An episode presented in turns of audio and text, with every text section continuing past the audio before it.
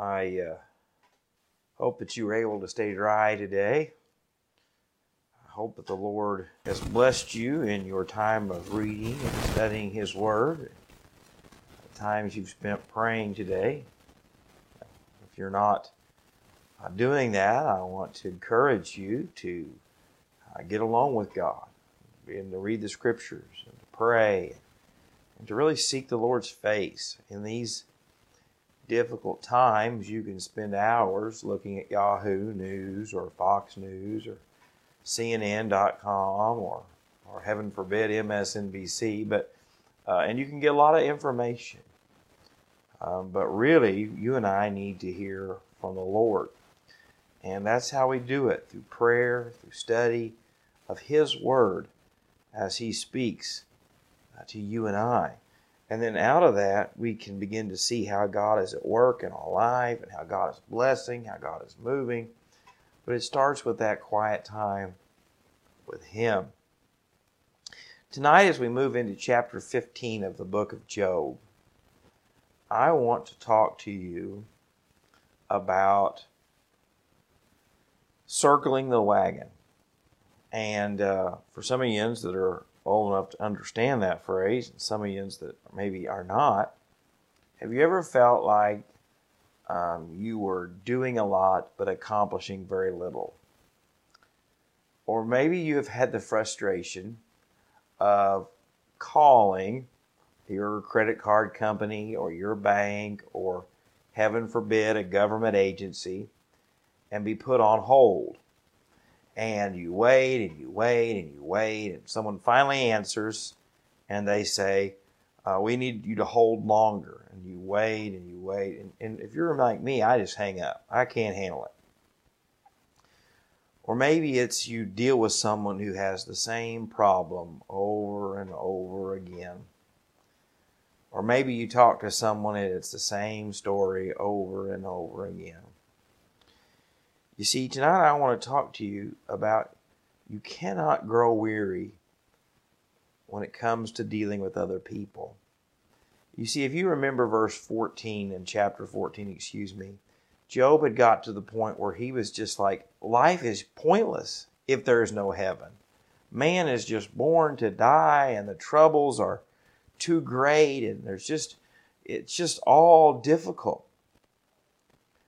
But in verse chapter 15, Job once again has this same conversation with another friend.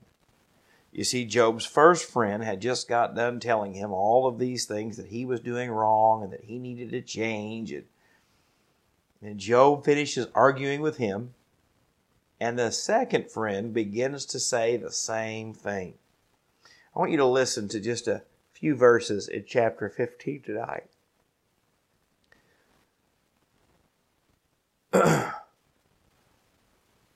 then Eliphaz the Temanite replied, Excuse me, this is a, an ongoing conversation, not a new one.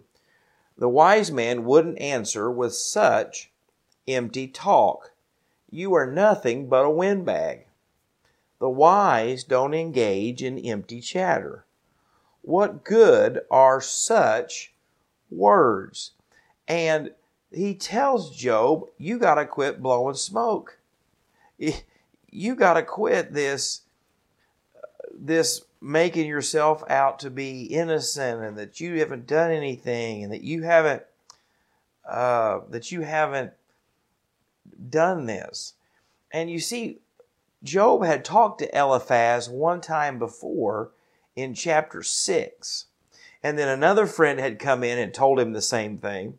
And then he sees Eliphaz again, and he is still preaching the same thing. Now, consistency is very good in your life and in mine when it honors God. A consistent Bible study, a consistent time of prayer, a consistent attending of church, uh, consistent spending time with an encourager. But if it's someone who is always beating you down, if it is someone who is always discouraging you, if it is someone who is always undermining what you are trying to do, that gets old in a hurry. You've probably worked with someone like that. Maybe you're married to someone like that. Uh, maybe you've got like that, someone in your family. No matter what you try to do or how you try to do it, they always find fault. Right? You paint your house blue, they think blue is the worst color in the world. You paint your house gray, it's too plain. It's the worst color in the world. You paint your house red, you're going to go bold, you're going to go exciting. Oh, it's too bold. You just have to paint it something different. It's that constant feeling of, I cannot accomplish anything. And that's what Job is going through right here. And tonight I want to remind you of something. That is how Satan will work. Satan will use other people to say, You've tried that before and you failed. You've tried to overcome that addiction. You've tried to overcome that specific sin. You've tried to make that marriage work. You've tried to give church a chance. You've tried and it didn't work and you just need to quit. You need to give up. You just need to admit that you're a failure. You just need to admit that you're a fraud. That's how Satan will work.